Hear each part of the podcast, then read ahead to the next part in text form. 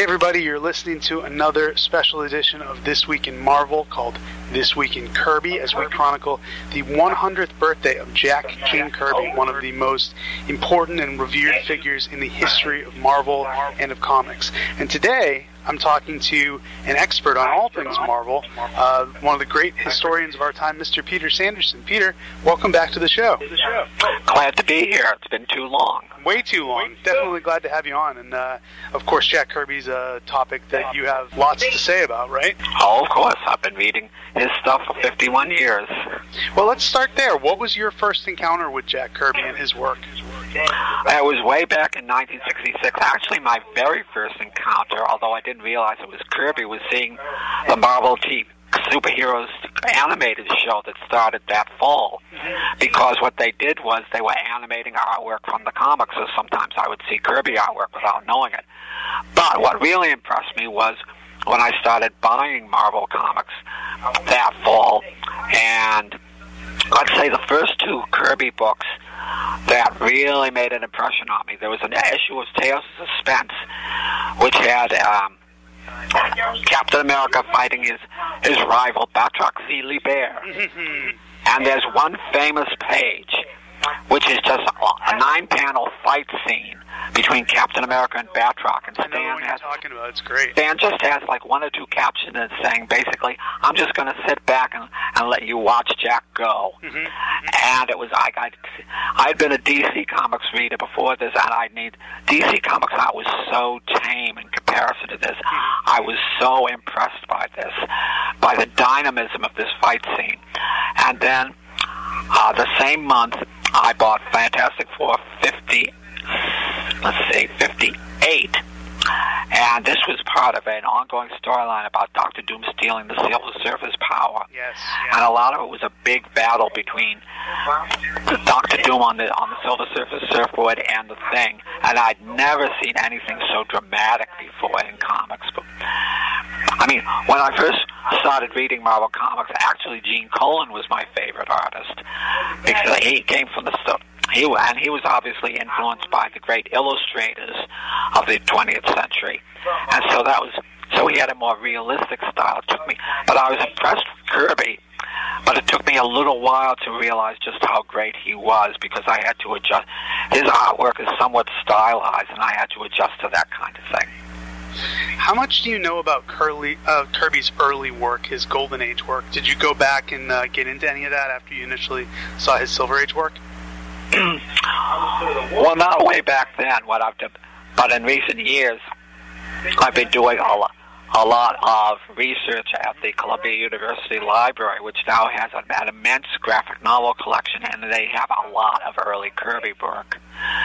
And when he was uh, partnered with Joe Simon back in the 40s and 50s, and so yes, I have seen a great deal of Kirby's earlier series before the uh, Marvel Age of Comics started in the 60s.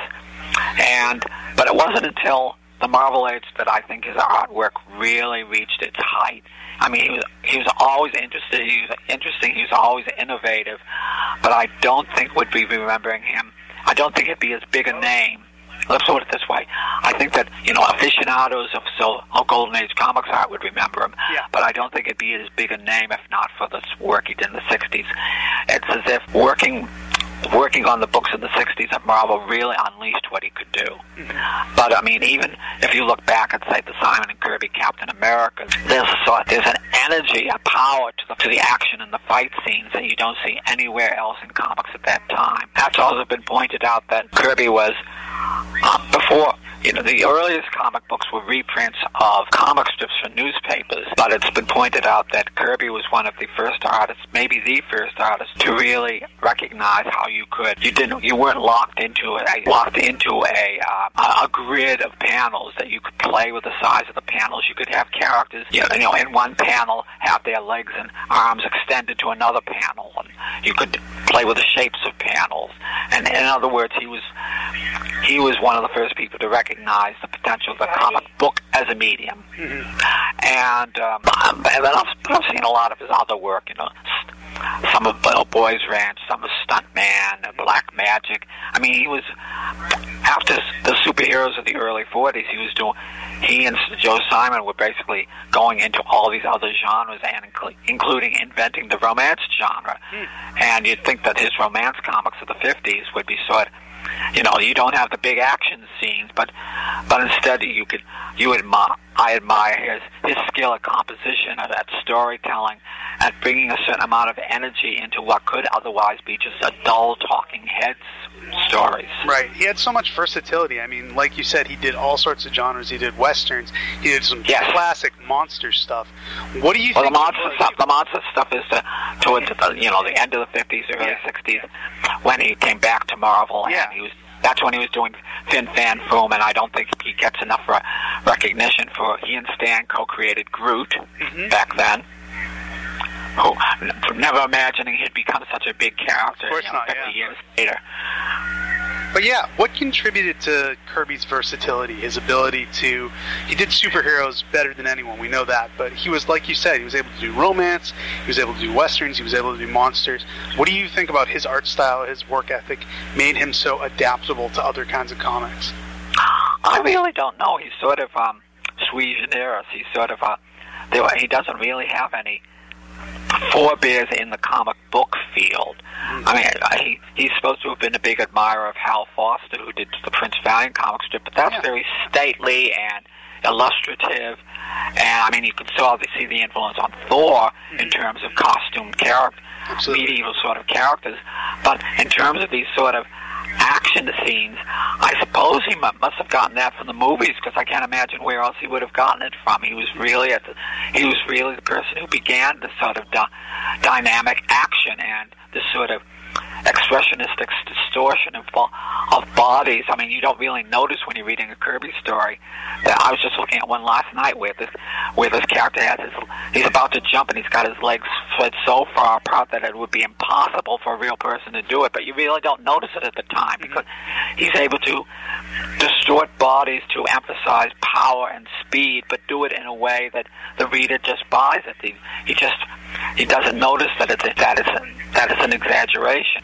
In terms of his work ethic, Kirby was famous, had a famous work ethic. I mean, he was um, he really needed the mo- needed to do as much as possible to earn a living to support his family. Right. And right. comics did not pay that well when he was when he was in the business, which is why he, one reason he eventually went into animation instead. Mm-hmm and uh, and uh, so he's um, so he would be working like all day at, at his board, and you know at, at his peak at Marvel, he was like do, when I was re- started reading about Marvel, he was doing uh, Fantastic Four and and Thor and Captain America, which took up half of of Suspense every month, and this is, you know, you know, there's a I, I think people like John Byrne used to refer to uh, working at Kirby speed. Can you get up to Kirby speed in order because he was able to produce so much? And keep in mind that, of course, he wasn't just drawing this, this stuff. He was, um, and I believe it said that uh, he, it's not when he was drawing pages. It's not like he was like like doing sketches first. It, it, it's like he was just drawing it like top to fin,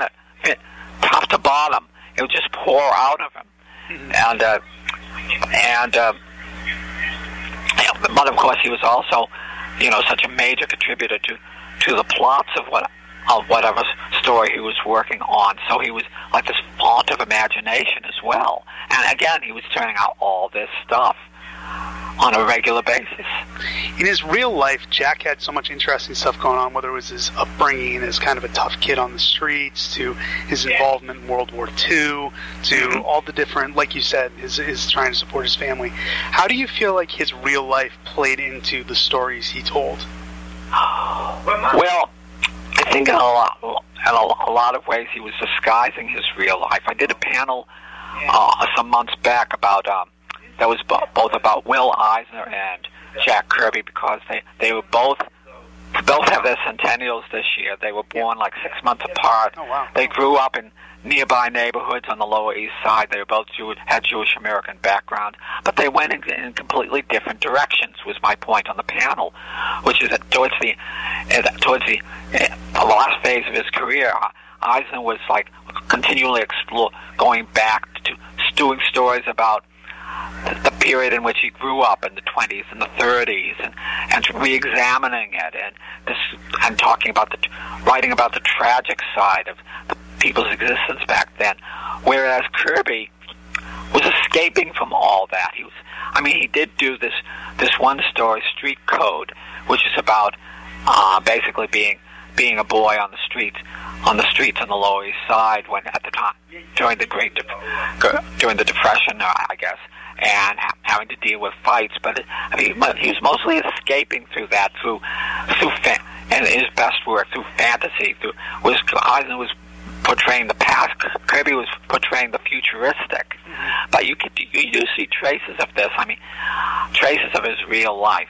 I mean, and, um, it's said that um, you know various characters that he did were sort of stand-ins for himself. It yeah, was, I wanted to talk about that. Yeah, I mean, it's uh, Mark Evanier, who was his assistant when he began his own career, has pointed out some months ago in his blog that um, Reed Richards in the earliest Fantastic Four stories looks like pictures of the young Jack Kirby. Oh, right. But in fact, the character that Jack Kirby seemed to identify most with was the Thing. Yep. Because yep. there's that what if story that he did. What if the original Marvel bullpen was a Fantastic Four, and, and Kirby cast himself as the Thing?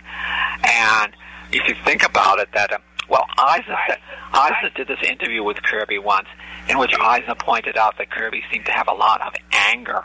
Mm-hmm. I mean, there's this famous anecdote about when Kirby was working in Eisner's studio way back when, and this sort of this mob-connected guy was trying to pressure Eisner into doing something, and Kirby just charged out and threatened the guy and forced him to leave.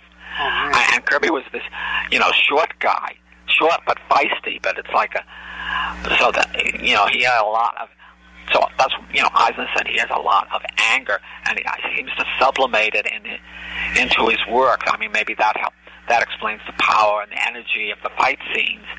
Um, but um, maybe if you think about a character like the Thing, I mean, the, the you know the Thing has a originally was a very angry character. There's two storylines Kirby did about the thing going going evil. Um, you know, he, he's always yelling it's clobbering time, but he also has a lot of insecurity about himself, about his appearance, which might be a reflection on Kirby. Kirby being a, a member of a minority, I, I don't know. Um, certainly, they both showed shared a fondness for cigars. um, I mean, the the thing famously had a rivalry with the with the gang members on Yancey Street, the Yancey Street gang. Mm-hmm. And that was sort of Kirby turning his real life experiences with with gangs when he was when he was growing up into comedy mm-hmm. because um, it was only a few years ago that I realized that Yancey Street is really Delancey Street, a real place on the Lower East Side of New York City. um, it's also said that um, Kirby was um, identified with Nick Fury. Hmm. And, and again, Nick Fury is, you know, a lot of anger. A lot, you know, you think of Nick Fury in those war comics and the early Shields, and he's always, you know, he's always yelling at somebody and, and getting as close to swearing as the code would allow, and rough and tough.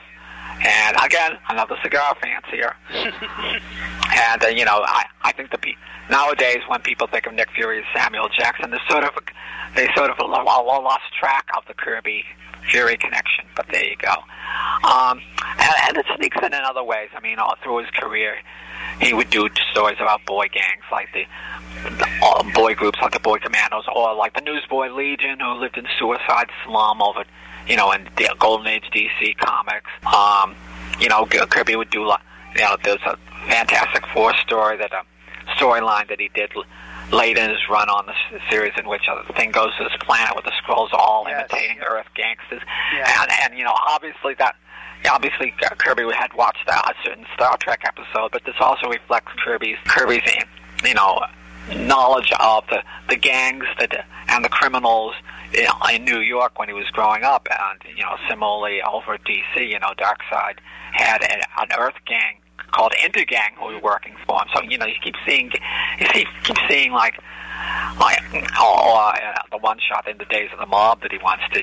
So you keep seeing things like that turn up. Yeah. So we've talked about some of Kirby's major characters, but I know you've got a knowledge, a deeper knowledge of you know so many of the characters he created. Created hundreds of characters.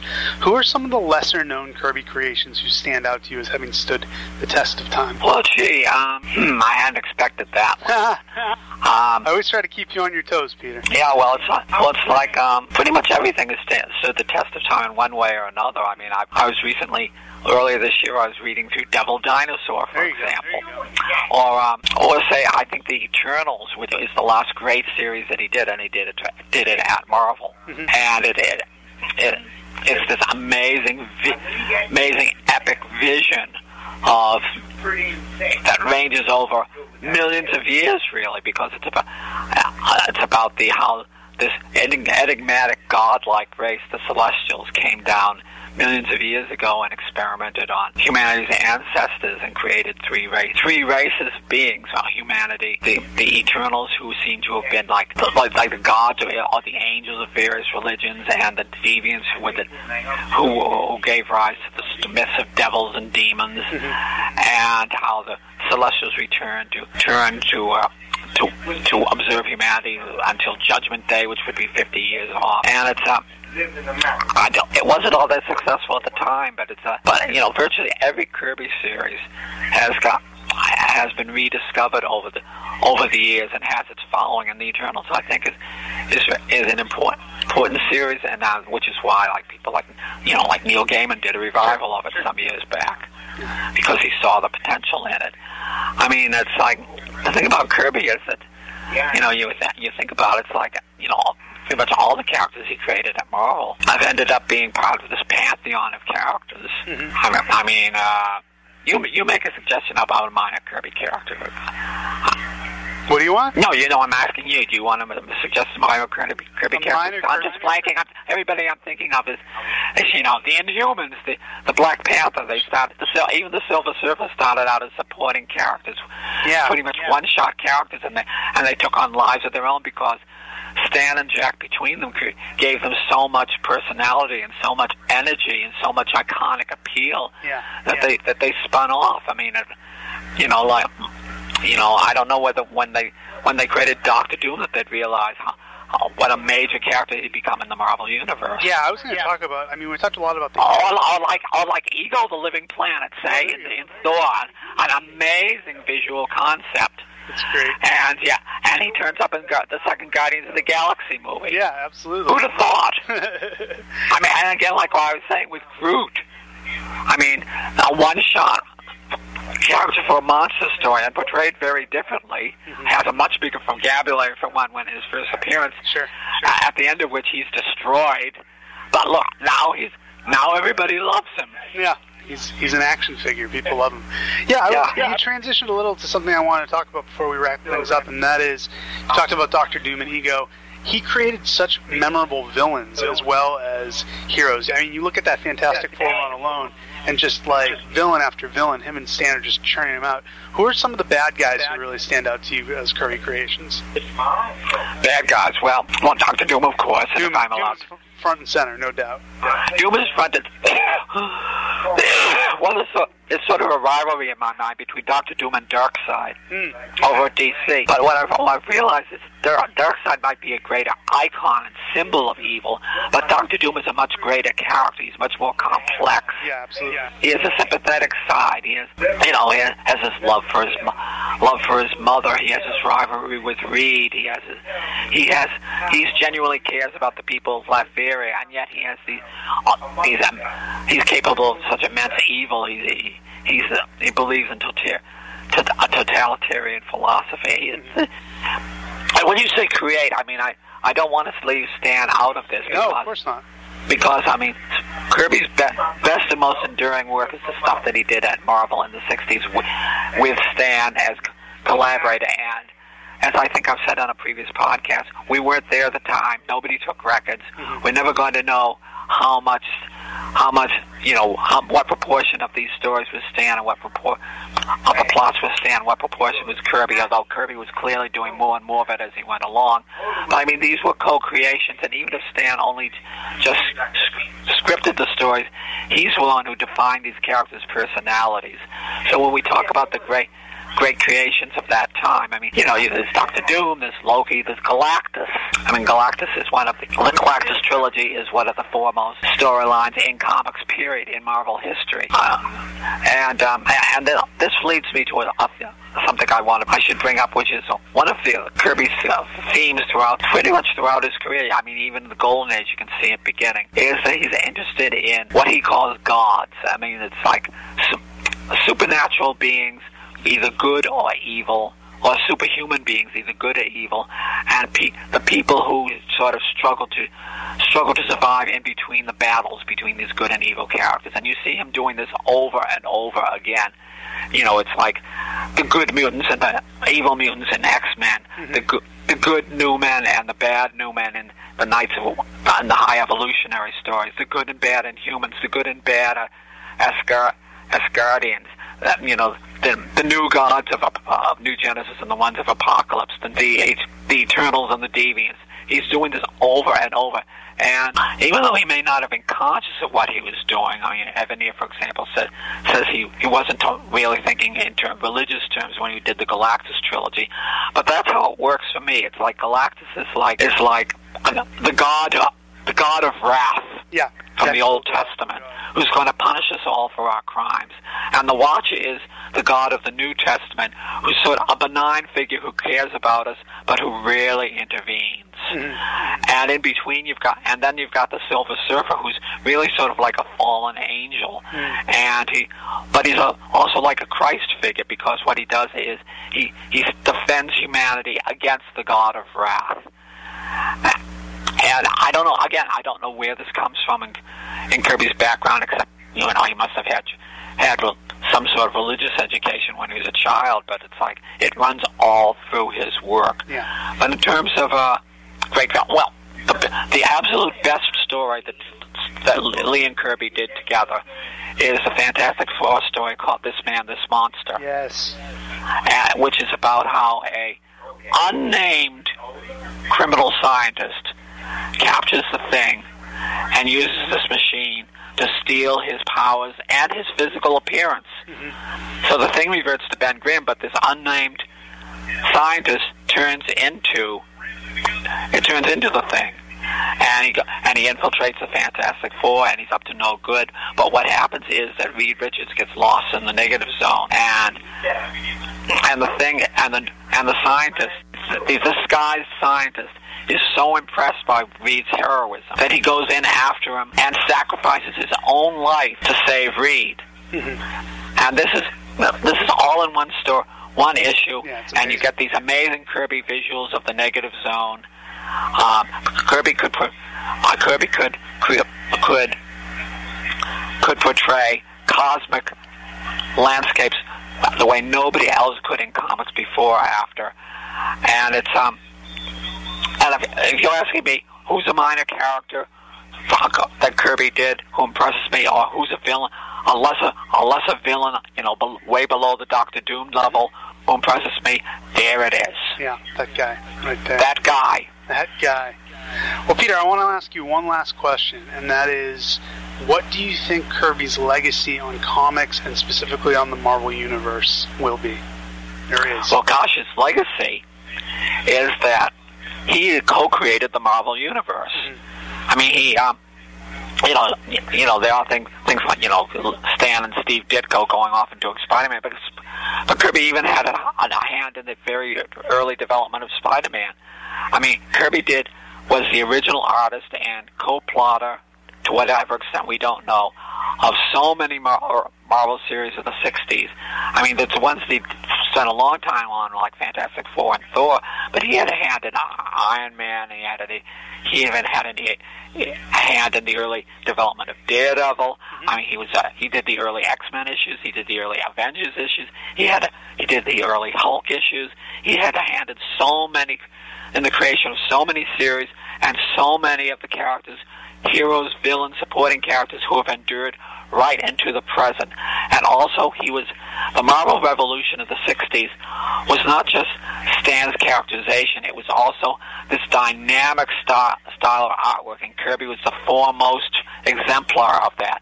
He grew, uh, you could see him, like I say, blossom over the first few years. He was he was doing Fantastic Four until by like 64, 65, 66. He is doing amazingly impressive work. Well, my friend Peter Gillis a former writer at Marvel. Says, says Kirby is not one just one of the great comics artists. He's one of the great artists of the 20th century, and I'm sympathetic of that. And you know, when back in the 60s, when Stan would bring in new artists to, to to work on Marvel series. In many cases, he had them study Kirby's work, like with Gil Kane, as handsome as his. Give me a few minutes, please.